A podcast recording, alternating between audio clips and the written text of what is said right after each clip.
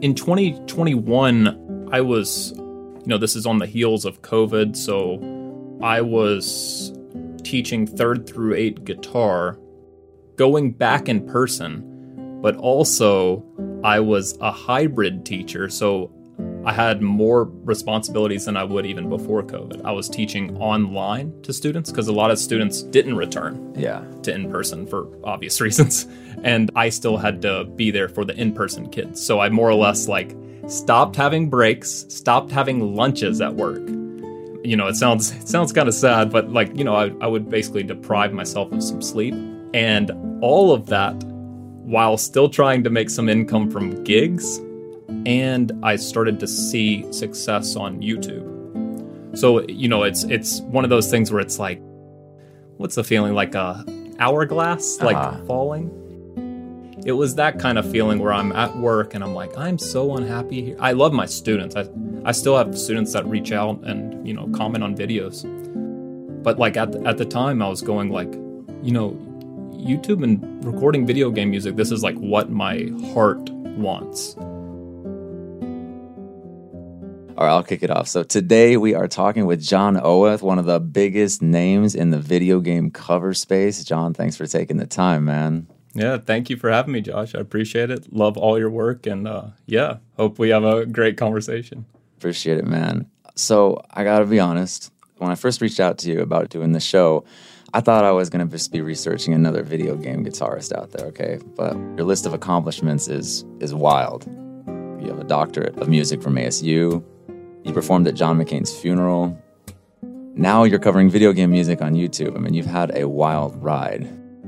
Um, I mean, honestly, it's it's kind of crazy. Like now, now is the craziest stuff. A lot of times, then it was crazy. Like the John McCain thing was definitely like a, you know, I've never been around so many Secret Service people. you know, um, but yeah, like it's. I think honestly, just the world of uh, classical guitar and you know trying to maneuver.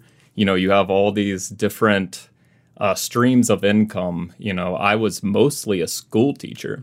You know, I taught like, you know, I started teaching out of my doctorate kindergarten, you know. So that was like my day job. Teaching music.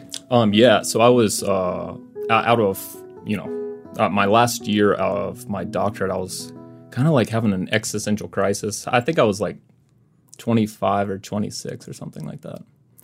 And yeah, I think I was like, oh my god, I'm about to like lose healthcare. I'm about to turn uh, 26.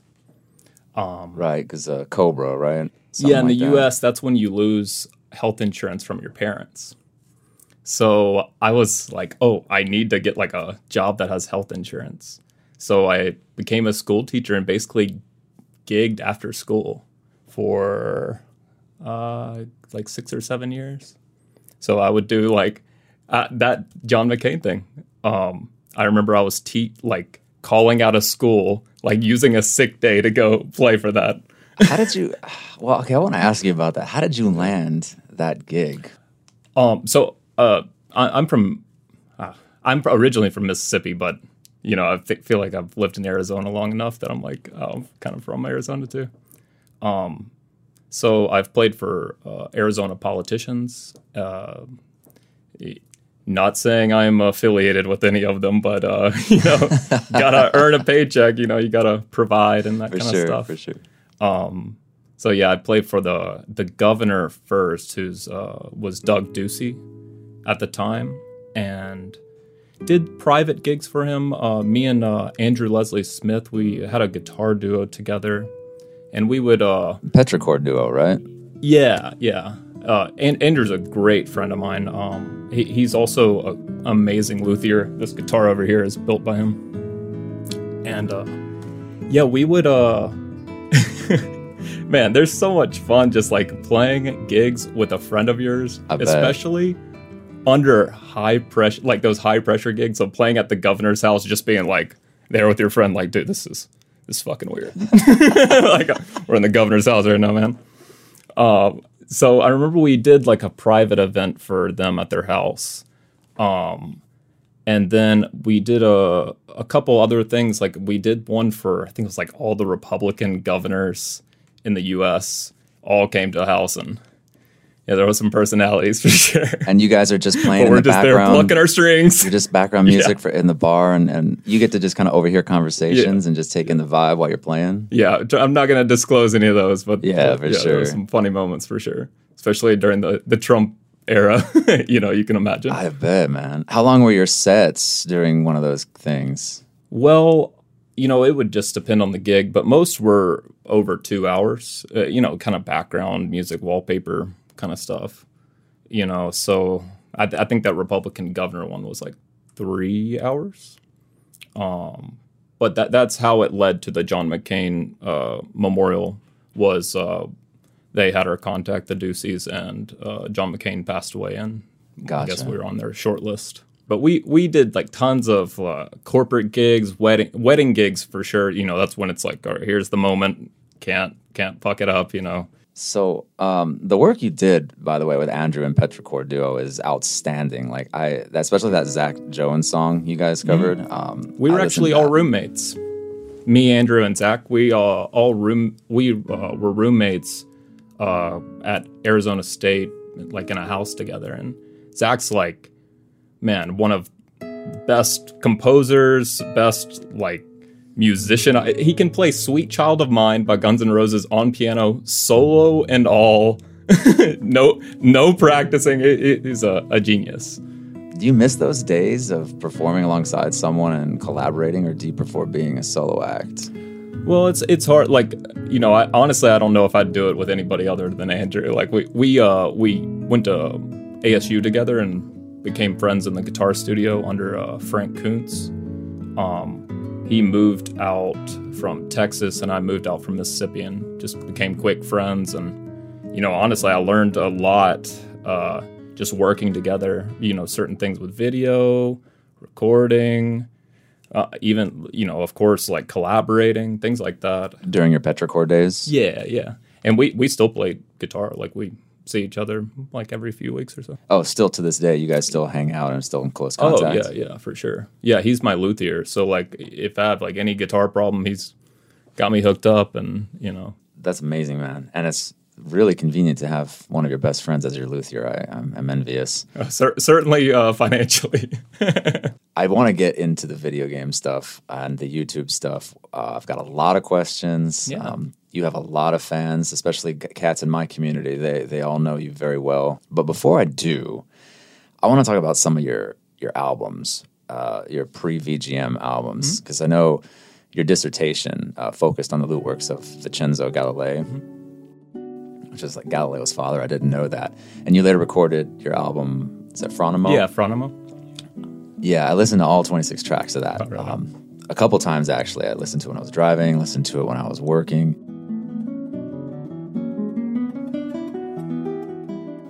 And then I know in 2018, right, you kickstarted and later recorded Castles of Spain, a tribute to uh, Federico Moreno Torroba. And I listened to that one from start to finish too. Bangers. So, what inspired you to take on such a challenging project? uh, you know, I kind of am a guy that I go like if I have inspiration, that is where I'm going, and I've found that that's like where I'm most productive. Is if okay, I have inspiration, go towards it, chase that uh, feeling. Um, with Fronimo, I gotta admit that was something that was kind of a slow burn. I had worked on those, I think, for eight years or so.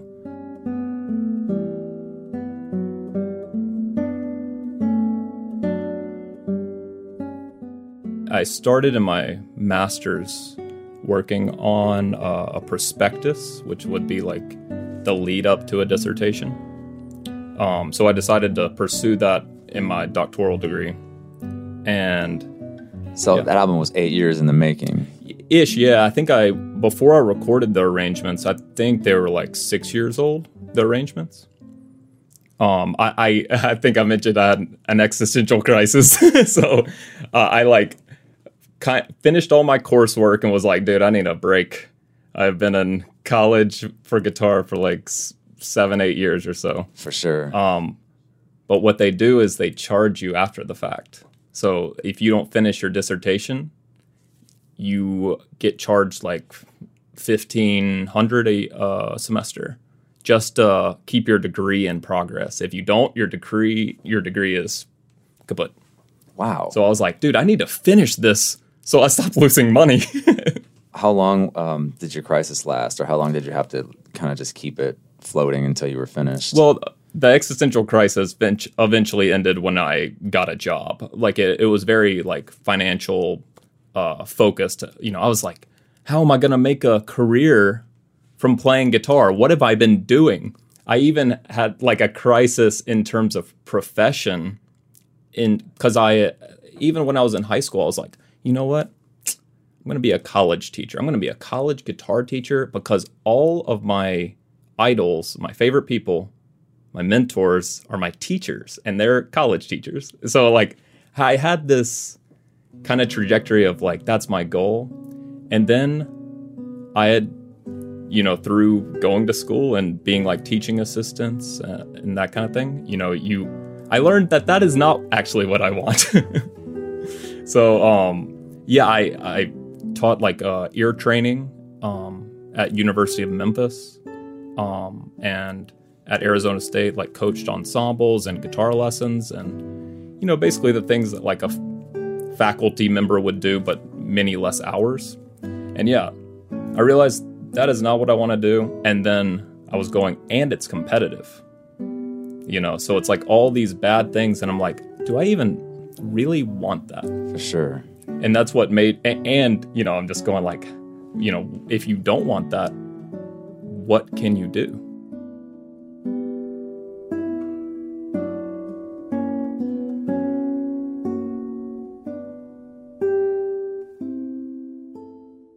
I think one of your first videos, I can't remember. I mean, you used to record a lot of your um, performances in college, I think, right? In a you were in an auditorium. Did you decide to post those just for the views, or did you just do it as sort of an archive of things that I've accomplished in my life? I I definitely uh, had multiple reasons for uh, each video um, that I did early. I, I think I've been on YouTube sporadically for 15 plus years, something like that. Um, and a lot of the videos I had in college, w- they would function some as uh, audition materials. Many, many of them functioned as that. Um, I got into University of Memphis and Arizona State just sending uh, video files. Oh, okay. Um, I, I couldn't even afford to like f- fly. I don't think I'd flown in an airplane until I was like 25 or some shit. Oh, wow. So I'd like I, I drove out to Arizona. I'd never like flown before. Um, so you know that was a way that I could audition for colleges because I needed uh, like uh, teacher. I needed a, a basically an assistantship like for tuition, um, and income, and but I couldn't afford to like apply everywhere and fly everywhere and play in person. So the video files was like a way that I could go, oh, not only can I have a permanent record of this work that I did, like learning a piece, having all these lessons and all of that, it's a record of that and but also I used it for uh, auditioning and yeah. and your early video game stuff too. I mean, you were covering video game music. You were, you know, first to market in that regard, but you weren't re- posting very consistently, right? You were posting every once in a while. Were those just for again for yourself, or were you actually doing those to build an audience at the time? Because I know it was a long time ago. Yeah, that was certainly not audience building. Um, I never, I, I posted video game covers, something around like 2009, 2008, Right. maybe. I have, I have a lot of unlisted videos. Oh man, you know, I'm talking like unmade bed, plates on the floor, uh, you know, blinds with like blinds hanging off. You know, it's like, all right, I just, as, as a classical musician playing like for politicians at a certain point, I was like, okay, maybe I need to private some of these. They had like thousands of views and then I private them. I didn't see views as like, oh, I'm an entertainer and th- these are my audience members and they could become fans of mine and they just like the songs I put out. yeah, You know, I more looked at it as like a, oh, I'm just on on YouTube, but you know, eventually. But my goal is to be like a college uh, professor or something. I I didn't really consider myself an entertainer. Shit, until I didn't like come to terms with that until I was like 25, 26. Like I know that sounds so strange, but I played guitar for me. I look back and go like, man, if I had started back then, what could I have been and all these kinds of things, but not only would I have been a much different person and a much different player if I had not gone to college. I, I just don't think I even had just like the knowledge of the world or thing, things like that of like even just like looking at views or view counts and stuff back then feels way different now where I feel like now I I don't know, I try to have like a more of an appreciation like if there's a just a one view on that video, that is a, a person that hopefully enjoyed what I made. Yeah. You know, at the end of the day.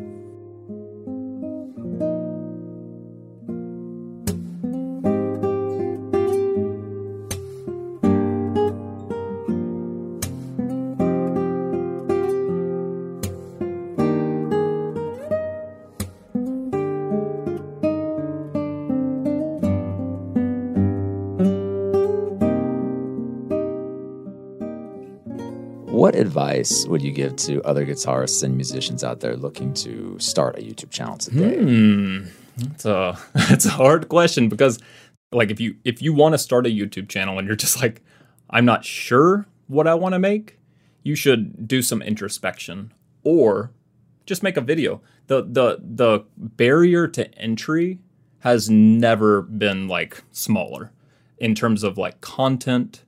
Every a lot of people have phones, not everyone, but most people have a phone like with a decent camera. Yeah. Like I think my phone can shoot 8K. It's like Yeah. Jesus, like you know, and the I don't know if the mics are as good, but it's much better than it used to be on like the iPhone one.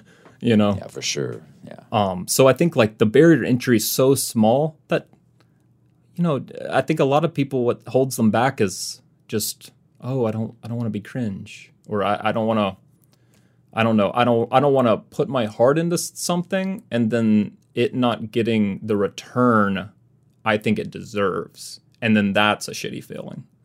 So I, I would say first like if you just want to like try out something, just do it and see what happens. You can delete it later. It's Yeah. not a big deal. You can always delete something if you're not comfortable with your product or if it didn't get the reception that you maybe desired.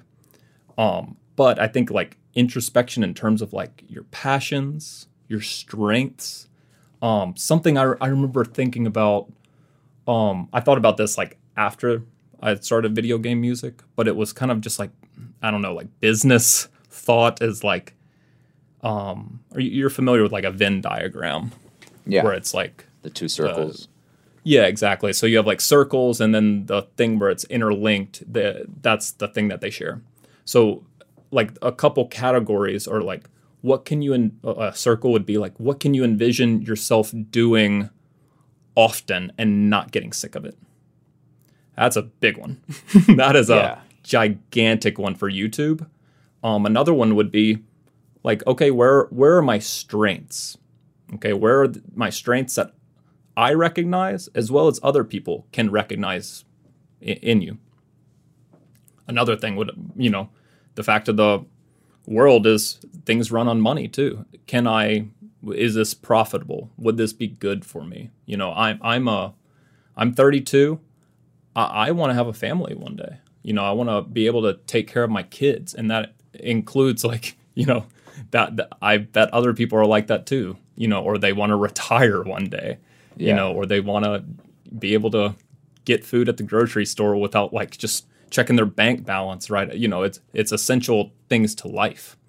Um, so like thinking of Venn diagram of those, there's probably some other uh things, but that center will be usually the thing you should focus on. The truth is, man, I am not an expert by any means that. Like, I honestly, a lot of the success that I've had is luck, and that's even prior to video game music. You know, and that's luck in terms of having a mom that got me guitar lessons when I was in high school. That's luck on yeah again just having a supportive mom that's like you know are you sure you don't want to become like a doctor or something you know like I, I i have humble roots mississippi not a ton of money you know so like her you know just being super encouraging of like guitar playing is you know i reflect on it and just like dude that's kind of crazy she's just an amazing mom she comments on all my videos you know That's awesome. that dude. like you know that that's luck so as far as like creating on youtube just uh, it sounds cringe but yeah do what you're passionate about um i think uh think it's mr beast always gives the same same advice but i think it's like i think it's the best advice is like make a hundred videos you know and and you learn with each one Absolutely. if you just try to make each one better than the last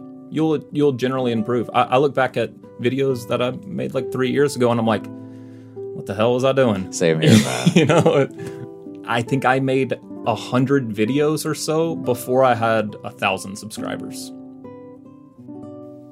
Totally. So, over the last three years, you've released 10 video game albums and you average around 100,000 monthly listeners on Spotify.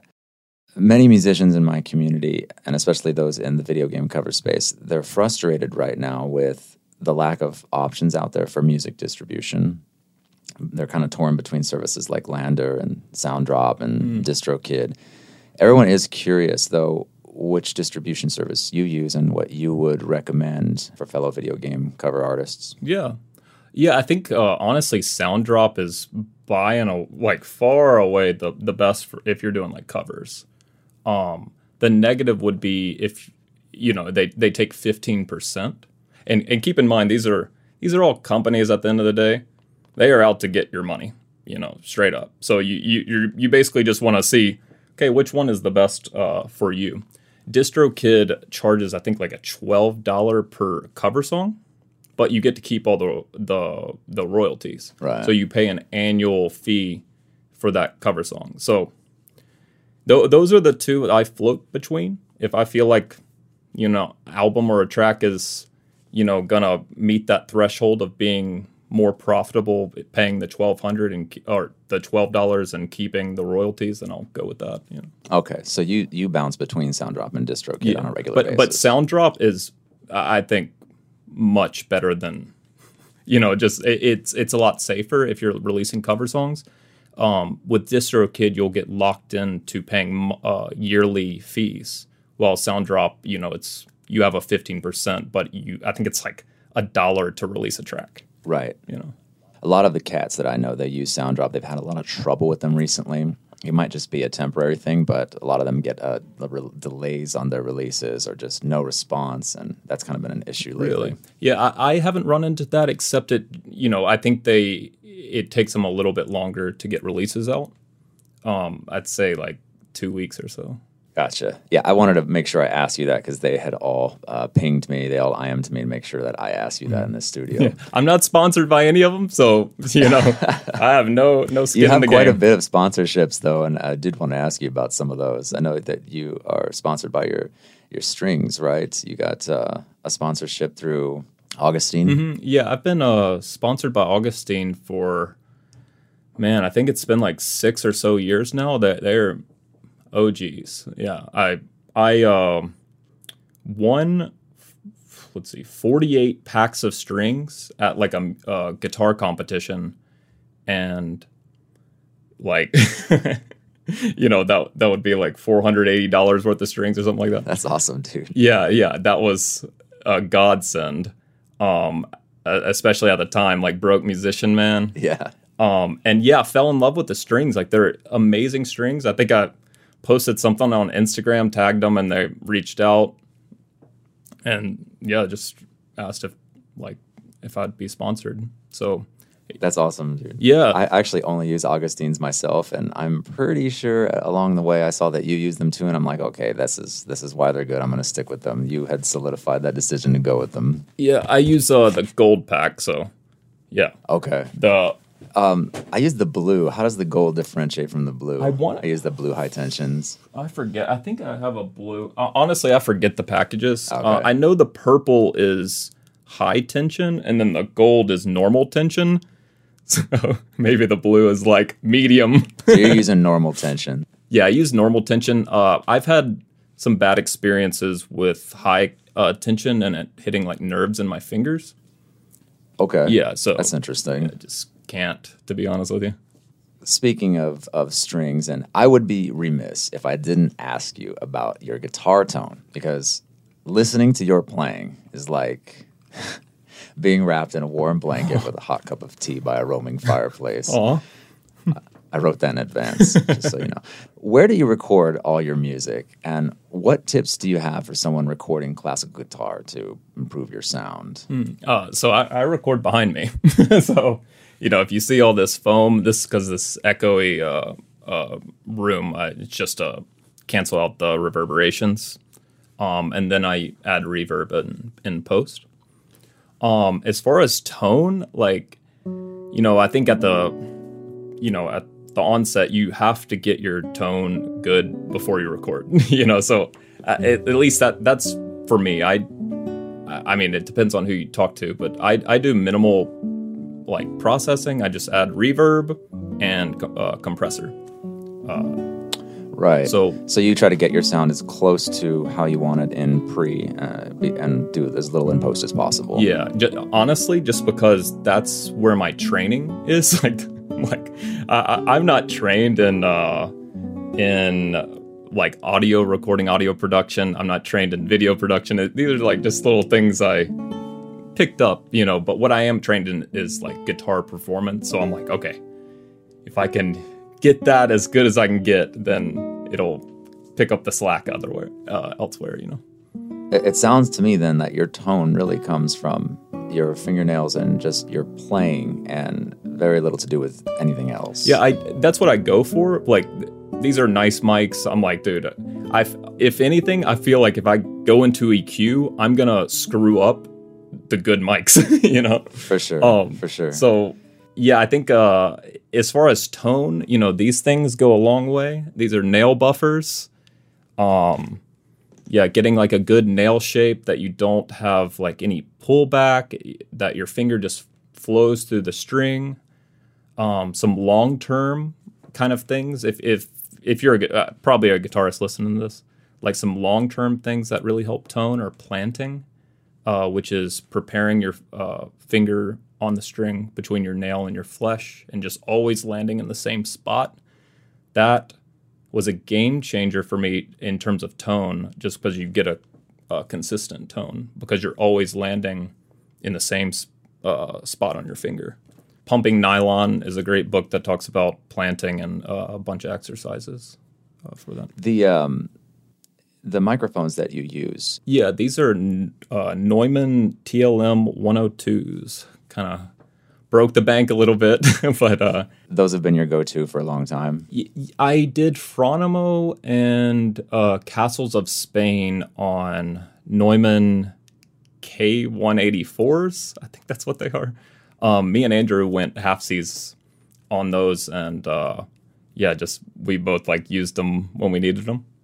Um, and then I wanted, I got these um, before the Final Fantasy album because I wanted, I just wanted to ex- experiment with a, I think it's called like a larger diaphragm uh, condenser mic. In your experience, because you have a lot of experience recording, how much uh, impact on the sound do microphones have from like the higher price point ones to the more mid to the lower? Let's see. I, I'm so I used, um, in my opinion, a, a decently big one, but I think there's like mid range. I was, dude, I was recording albums on a Zoom, a video camera. I don't know if you are familiar with these, but it, it's like a just all in one cam with like two little mics sticking out of it. Yeah, I recorded I know those. two or three albums back like 10 years ago with those. Um, and I think you can hear a, a big difference between uh, those and what I currently use. But Okay. but I you know, I think at the end of the day, the performance,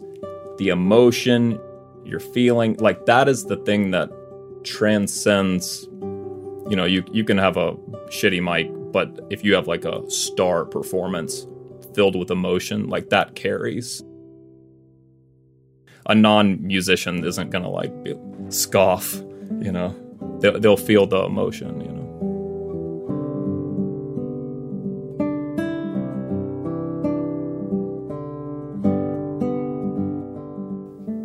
I, I think you you prove that every time you release a video, honestly, because your sound does set you apart. A lot of guys in my community are also creators, and everyone always wonders, like, dude, how is John Oeth able to release so many tunes so often and like high quality stuff too? I mean, you're not just you know putting your iPhone on them, and you can tell that you've spent a lot of time arranging and recording this track, and then you you take it outside, you know, and then you're you got the whole production outside on location. and It looks um, fantastic. Like, how are you able to make time for all of that and uh, with so many quality releases on a given month? Yeah, well, first of all, thank you. Um, but uh, I think the straight up the biggest thing is I'm very privileged. Like uh, I have loyal patron supporters that straight up fund me, so I have more time to do it. Many people work full time jobs and they just can't have that output. it, it is reality that I, I'm just so privileged. Like I remember when I was a school teacher, gigging and doing video game music, you you can see in like uh, a lot of the songs I put out like 2021, I have like depression weight loss, you know, because I, I'm working too hard, you know, where my health is suffer- suffering. So I think burnout like affects like tons of YouTubers. I, I, a lot of times I'll just see like the thumbnails come up of like YouTuber burnout, you know, and yeah, and that kind of thing. That I think it is a pervasive problem on YouTube with a lot of people. For me, I haven't experienced that doing video game music at all. If anything, I felt it when I do other stuff. Um, so when I was teaching, I was really burnout. Like, oh my god, what if this time that I'm using right now? What if this was me working on tracks that that I'm desperately wanting to work on. You know, that was the the burnout that I was feeling. Um, as far as like burnout with playing, you know, sometimes yeah, it, you you need to touch some grass, like sitting in front of a computer with a guitar in your hand. Sometimes you know you need to live life.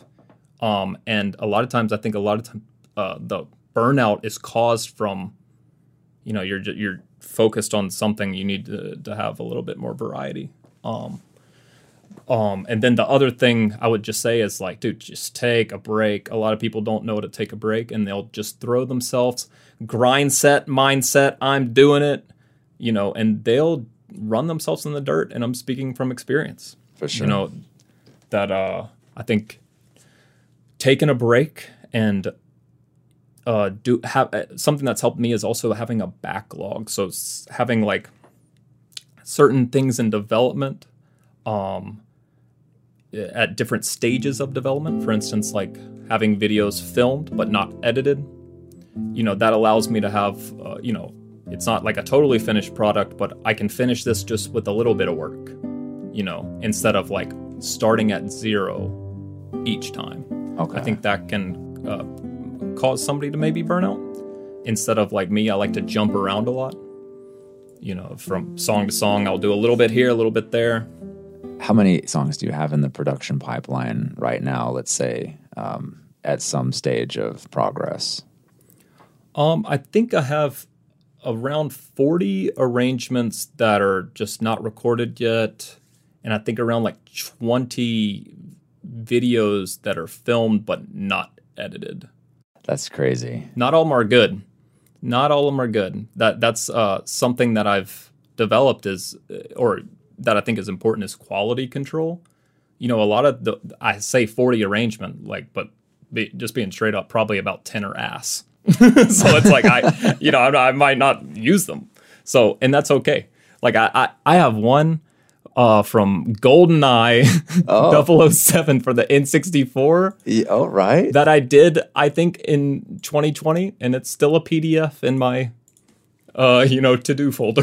which know, so. uh, which tune is it? I was a big fan it's of that. It's a game. Mission Select. Okay. Yeah. Is this when when you're on the folders, right? The folders screen. yeah. And so that that you're saying that arrangement, that video will probably never see the light of day, or you think you'll eventually? No, it might one day.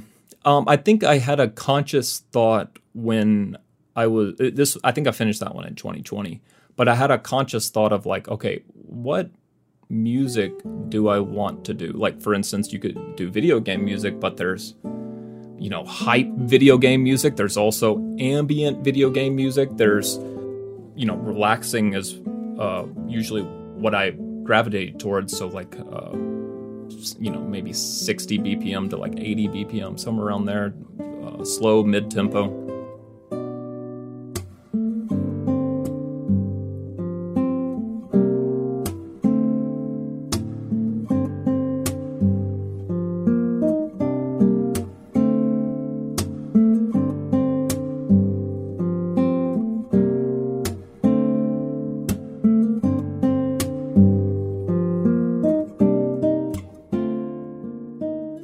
mentioned that you are totally open to using and you frequently use alternate tunings, capos in your arrangement. I've heard from you know various guitarists and guys that have been on the show how they're they'll try to keep things in a standard tuning for their audience or and I know myself like I I do the same thing. I got some feedback really early on in my YouTube journey from guitarists that were like, "Oh man, why did you have to tune this two steps down?" So I started at that point just trying to you know keep things in a really standard tuning so people get paid with the guitar. But you uh, you use you're open to anything. So how has that sort of uh, I guess impacted your workflow, or do you find more enjoyment in using those types of tunings and strategies for your arrangements? uh, yeah, certainly uh, i don't use it as like a like okay i'm gonna start with this tuning like i usually you know will start in standard tuning certain things will kind of make you think, oh, maybe this might work better in drop D. For instance, if the key's in D, you know, it's like, okay, you can get a low uh, octave D that like the fourth string open just doesn't kick, uh, you know. So I, I think with tunings and capo use, it's all in the service of trying to play the the piece in the original key. Um, I have seen a YouTube video. It sounds so dumb, and I don't know if even if it's like f- scientifically factual, but it's some it's where I uh, had this arrangement ideal of playing a song in the original key.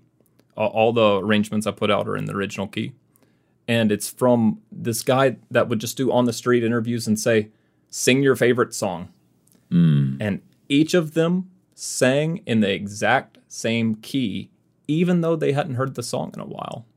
You know, so it just makes me think that like that being that song being in the same key, it maybe would trigger a memory or maybe nostalgia of that song, or if they've heard that song before, it would trigger it way uh, more effectively than a song in a different key.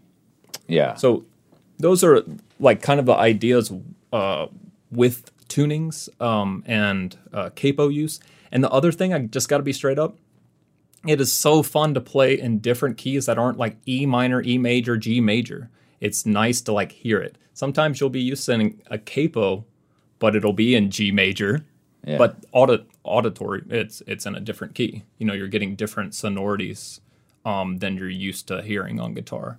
I bet that's more freeing for you too, as a in the creative process, just being able to experiment with different tunings and use a capo. Whereas I, I've been kind of, I feel like I feel boxed in having to keep things in just playable keys, those few playable keys that are on guitar that take advantage of open strings. So and that that feeling that you're describing is so good like that that to me is how you make uh just idiomatic playing on the guitar um but you know it's like uh, you know again when i use a capo i might be playing in g major but it'll be like oh this has an, a different effect. A lot a lot of classical guitars do not use capos at all.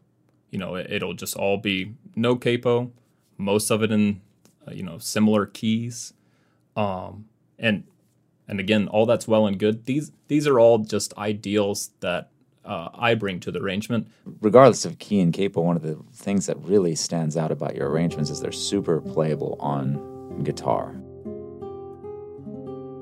Like a good way to put it is like they're pure, like they are meant to be played on guitar, and that's one of the things that's so enjoyable about them. Because I've picked up a few of your arrangements uh, in the past, even before I started my channel.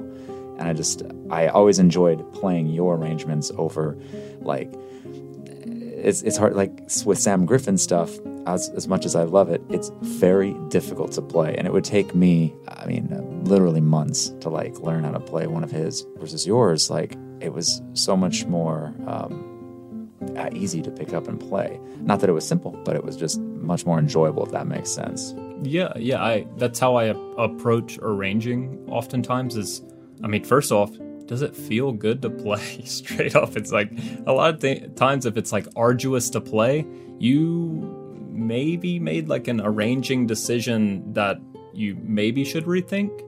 In Sam Griffin's case, dude, he's an all-star player and can tackle it and do it effectively. Yeah. So it's like, you know, and that's awesome. you know, Yeah. um, a lot of times when I arrange, like I've got my doctorate in guitar. If I'm struggling with it, there's usually a problem in the arrangement. Am I expecting all of my audience to have doctoral degrees in perf- performing guitar? It's like you, you can't have that expectation. With that said, you know, I have a lot of hard songs that that were really difficult to play. So, you know, I try to do a, a, a mix. My songs are more approachable for sure. And Yeah. that's kind of what I go to. Like that, that's how I arrange is do you want to play a song that's just like unwieldy? No, I like to play a song that feels good to play. Shit. Totally. I've, I, you can go to some videos of mine where I'm playing, you know, hardest pieces in the repertoire Uh huh. a mistake a lot of people do is they go, "Oh, I can play a hard piece," and then they just play hard pieces. It's dumb. It is dumb. You you go and see professional guitarists, they play a hard piece and then they play Lagrima next. For sure. Where do you see yourself, your YouTube channel, and the video game cover niche as a whole over the next five to 10 years? you know, so for myself, uh, for five to ten years, um, I, I love what I do now. I think I have a shit. uh, To be honest, I have like probably like six or seven years of like content I would love to do. People are, are always messaging me like certain songs that I'm like, "I- will do that because I love that Song song, so much, and like I will do it. Yeah. It just might be in like five years. One of those is like Sanctuary of Zi'Tah from Final Fantasy XI. That's like a song I love that I get requested a ton. And yeah, each time I'm like, oh, I I will do that one. Um, so cer- certain projects I would really like to complete. I really want to do a Chrono Cross album. I've sketched out the whole thing. It's like 40 tracks long or so. Um, I just need to basically just finish arrangements, but they're all in like skeletal uh, kind of forms. Um, yeah, I've, that's like the next probably like big big project I want to do. But I'd love to do that. I'd love to like uh, I've been think tooling around with uh, doing some songs with my wife, who's a trained singer. Um, yeah, we we're thinking about doing the Harpy song from Baldur's Gate Three. The- That'd be cool. yeah, it's like a siren kind of song. Um, and we may even do, I like, you know, I'm not held to video game music. Like, I, I think I may do some things outside of video game music, such as uh, my wife's from Panama, uh, so Spanish is her first language. So we've thought about just doing some Spanish songs. Um, would be a ton of fun. And yeah, even I- I'd like to do more streams for sure. Um, just because I think that's like a it's a way to like connect with your your audience that you can't do i mean let's let's just be honest we oh, you and me both play instrumental music there's less of a instant connection with that compared to vocal music Yeah. um so you know live streams are a really good way to uh make up for that and like yo you can you can hear me talk i'm a real person i'm not just like the guy with some nails on his finger playing some strings you know so I, I'd like to do uh, that a lot more.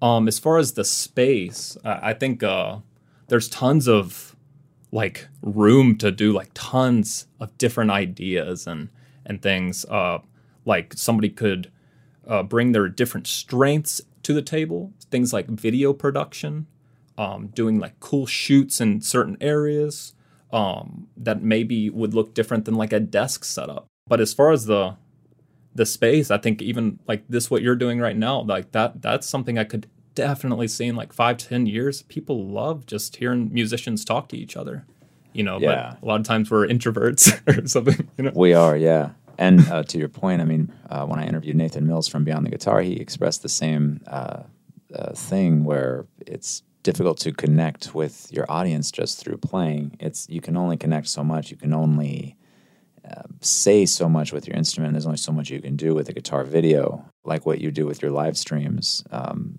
connecting with your audience and just talking in between songs. Even I don't know how your re- retention is. Talking about YouTube analytics for a second, but Oh you know, boy. within the first 30 seconds first 30 seconds of a video like, like just a guitar video the majority of people have already tuned out whereas like if you're talking or if you're telling a story the engagement is already improving It just talking has such a leg up in terms of engagement versus playing you know Oh yeah, one hundred percent. Somebody I can think of on YouTube that does that really well. Um, a lot. Of, I'm not a, a Spanish speaker, but uh, uh, Paola Hermosín on YouTube. She's a big uh, guitar content creator, and I think she will do a full, you know, full versions of songs, not partial, but she'll do them like, like it'll be like a 10 minute video, and then she'll start playing at like the five minute mark. The first, I think, five minutes, a lot of times is just educational. She'll be like talking about the song that she's about to play, um, maybe even like, here's what I've been doing, and Yeah. that that's the video. So it's like she's not just showing here's a piece I'm playing. She's showing here's me and I'm playing this piece. It's a it's a a different kind of mindset, I guess. yeah, Um, you mentioned recording in different areas i know that you record many of your guitar videos outdoors and it's one of the, one of the things that sets you apart from a lot of the other cats here on youtube and you know i know from experience just how production intensive that is versus just shooting in a studio where you can control the lighting and things can you take us through your process a little bit for shooting on location and, and do, you, do you do it all yourself or do you have any help Yeah. So, um, a little background on like just shooting outside is, you know, I would do gigs, and in Arizona, uh, honestly, like most of the gigs are outside, and we would always get like comments like, "Oh my God, these the strings are just magnificent. It's the perfect music." For... I'm trying to think like a, a wine mom or something. Yeah, yeah. I was doing background music or something like, oh my god, it just sounds so great out here in this with this sunset, you know. So you know that that was I think like the origin origin of like thinking, okay, what if I film this uh, like this song outside? It, it feels like it matches the atmosphere of uh, many of the songs I like to play. I had a friend of mine, Neil Schwartz, in Arizona or in Phoenix specifically. Need any work? Super good friend of mine. Hit him up. Um, he, him, and a friend of his, Chance Martin, shot a video um, for uh, it was, I think the Andante from uh, t- the Torroba Sonantina, and shot it for free. Dope dudes, and we shot it outside, and man, I, just the final result was like, man, I, this just feels like it it's like a, a marriage of just video and audio. It's hard to say, but the environment feels inspired from music and vice versa.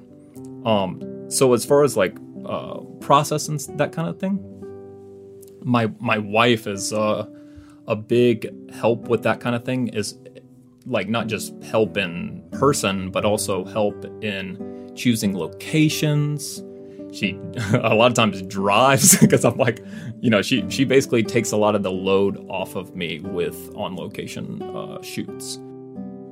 Things like finding the location, I'd say at least ninety percent of the locations I shoot at, she's found.